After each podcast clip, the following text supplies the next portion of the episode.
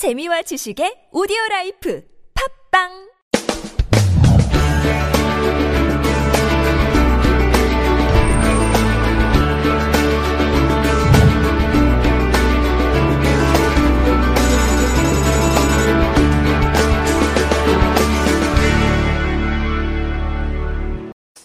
그럼 10년이 몇, 10년이면 3,650일 아니에요?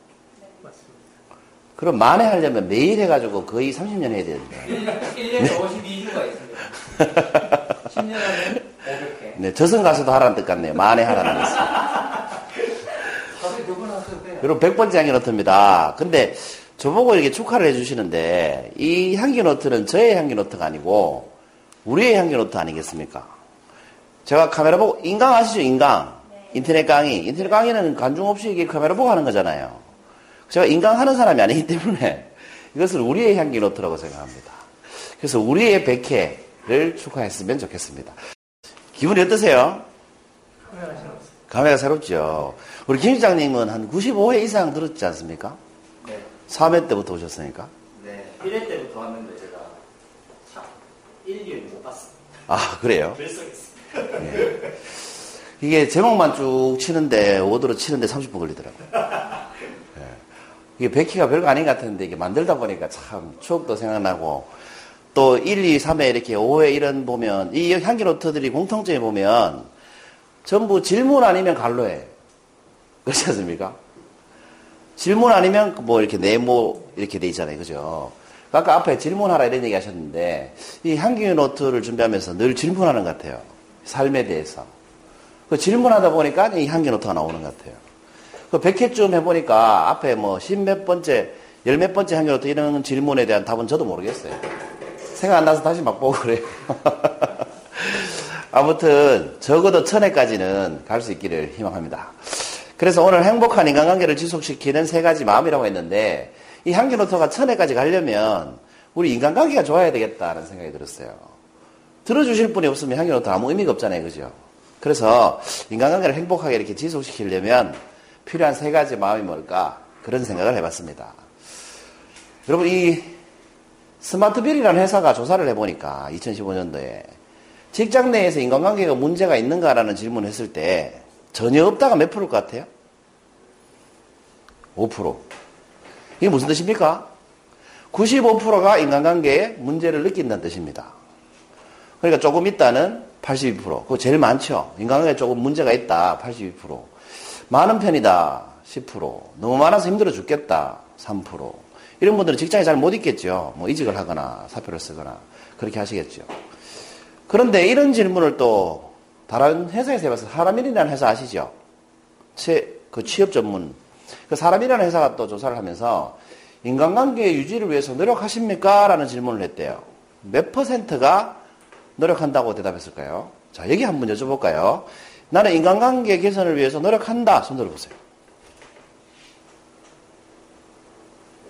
안 하세요? 어, 한분 빼놓고 다 드셨네요. 맞네, 거의 비슷하네요.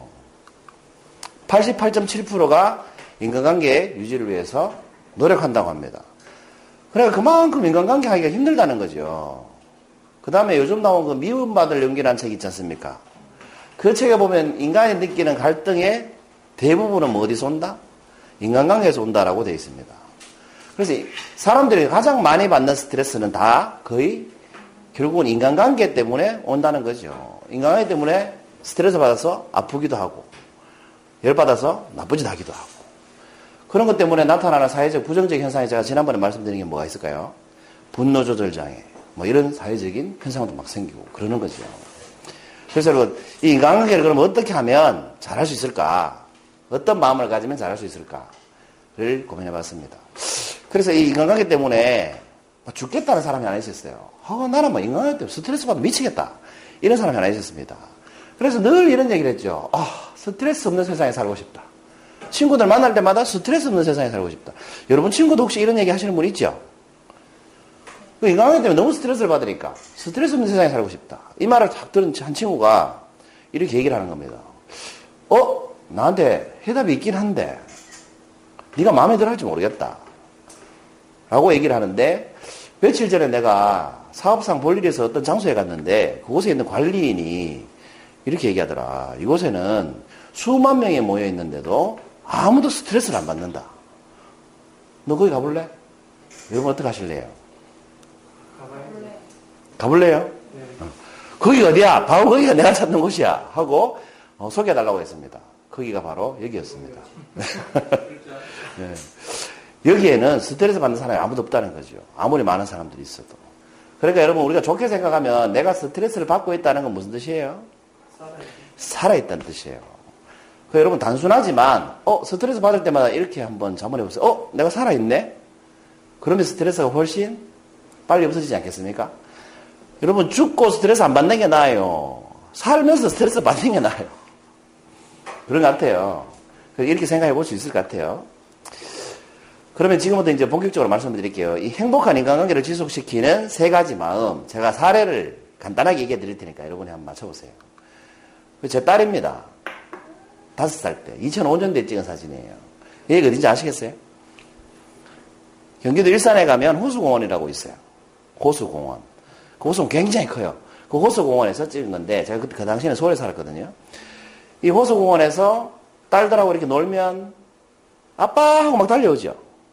여러분에게 퇴근하시면, 저녁가 막내가 몇 살이세요?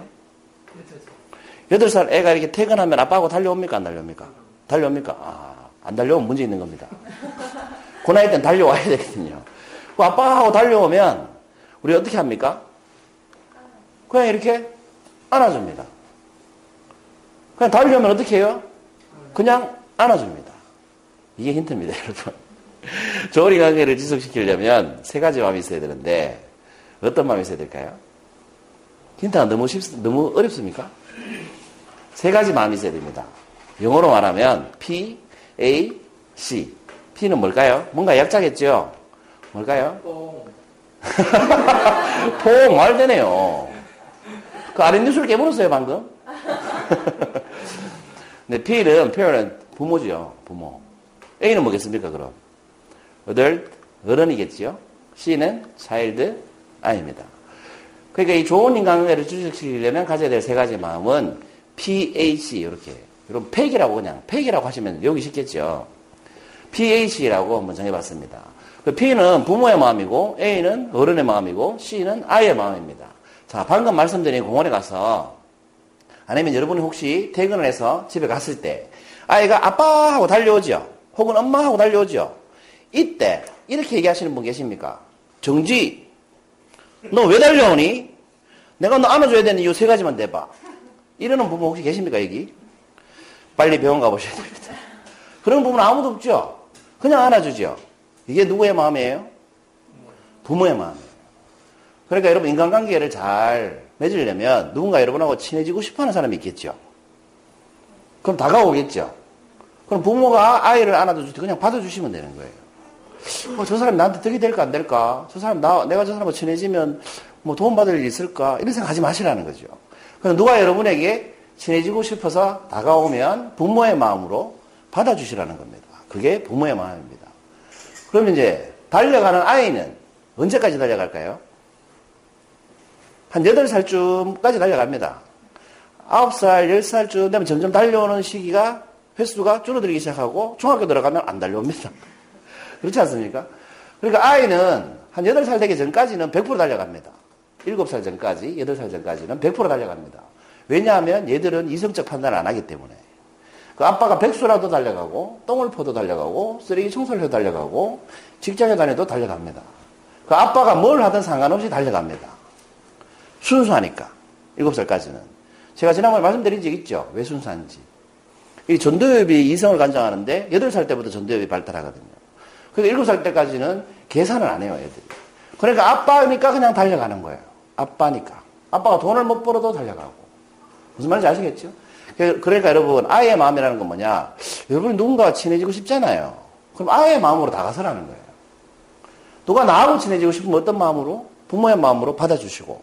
내가 누군가와 친해지고 싶으면 어떻게 해요? 아이의 마음으로 순수하게 다가가시라는 거예요. 이용하려고 하지 말고, 계획 세우지 말고, 내 물건 팔려고 하지 말고, 어떤 이익을 바라지 말고 다가가라는 거죠. 그게 바로 아이의 마음입니다. 전사현 선생님 지금 8살 아이가 딸이에요, 아들이에요? 딸이 딸이죠. 아빠하고 달려오죠. 얘가 고등학교 1학년이 됐어요. 그 내가 퇴근했는데 아빠하고 달려오면 이거 안아줘야 돼요. 정지시켜야 돼요. 응? 그럼 어떨까요? 그래도 안아줘요? 성생 어떡 하실래요? 저도 안아줍니다. 막내가 몇 살이에요? 지금 10살이에요. 10살. 아빠하고 달려와요? 올라옵니다. 고1이 돼도 달려오면 안아준다? 네. 안아주면 안 됩니다. 이거 정지시켜야 됩니다. 왜냐하면 고1이 된 딸이 내가 퇴근했는데 평소에 안 달려오다가 어느 날 갑자기 아빠하고 달려오면 이건 무슨 뜻이에요? 뭔가 바라는 게 있다는 뜻이에요. 뭐 용돈 올려달라거나 뭐 여행을 보내달라거나 뭐 아무튼 뭔가 바라는 게 있다는 거죠. 일단 정지시켜야 되죠. 너 왜 이러니? 이렇게 물어봐야 돼요. 어, 걔도 압니다. 지가 순수하지 않다는 것을. 그 걔도 지가 순수하지 않다는 걸 알고 나도 걔가 순수하지 않다는 걸 압니다. 그럴 때는 뭘 바라는지 물어봐야 되겠죠. 왜 그러는지. 이게 어른의 마음이라는 겁니다. 그 어른의 마음이라는 건 뭐냐면 이성적으로 판단을 해서 옳은 일인지 나쁜 일인지 판단해야 된다는 겁니다. 무조건 받아주거나 무조건 다가서게 되면 올바른 걸 일을 놓치게 될 수도 있죠. 그래서 어른의 마음으로 받아줘야 된다는 거죠. 여러분은 제일 친한 친구가 마에게 손을 대면 어떻게 하시겠습니까? 1번 두들겨 패서라도 못하게 한다. 2번 한 세 번 정도 얘기해보고 말 안 들으면 냅둔다. 3번 알아서 하게 놔둔다. 여러분 몇 번 하시겠어요? 4번에 신고한다. 네, 4번은 제끼도록 하겠습니다, 일단. 어, 제낀다 이런 말씀 안 되는데. 1번 손 들어보세요. 두들겨 패스라도 개선시키겠다. 2번 손 들어보세요. 3번 손 들어보세요. 아, 기- 역시 경험이다, 그죠? 경험담이다, 그죠? 그냥 냅둔다, 3번. 맞죠? 처음부터 3번 아니셨죠? 대답을 하세요, 지금 진도 나가야 되니까. 처음에는 1번 했다가, 그 다음에 2번 했다가, 그 다음에 3번으로 바뀌죠, 사람이. 근데 여러분, 정답은 2번입니다, 2번. 3번은 너무 무관심한 거고, 1번을 하게 되면 어떤 역효과가 생기냐면, 그 친구를 잃게 됩니다.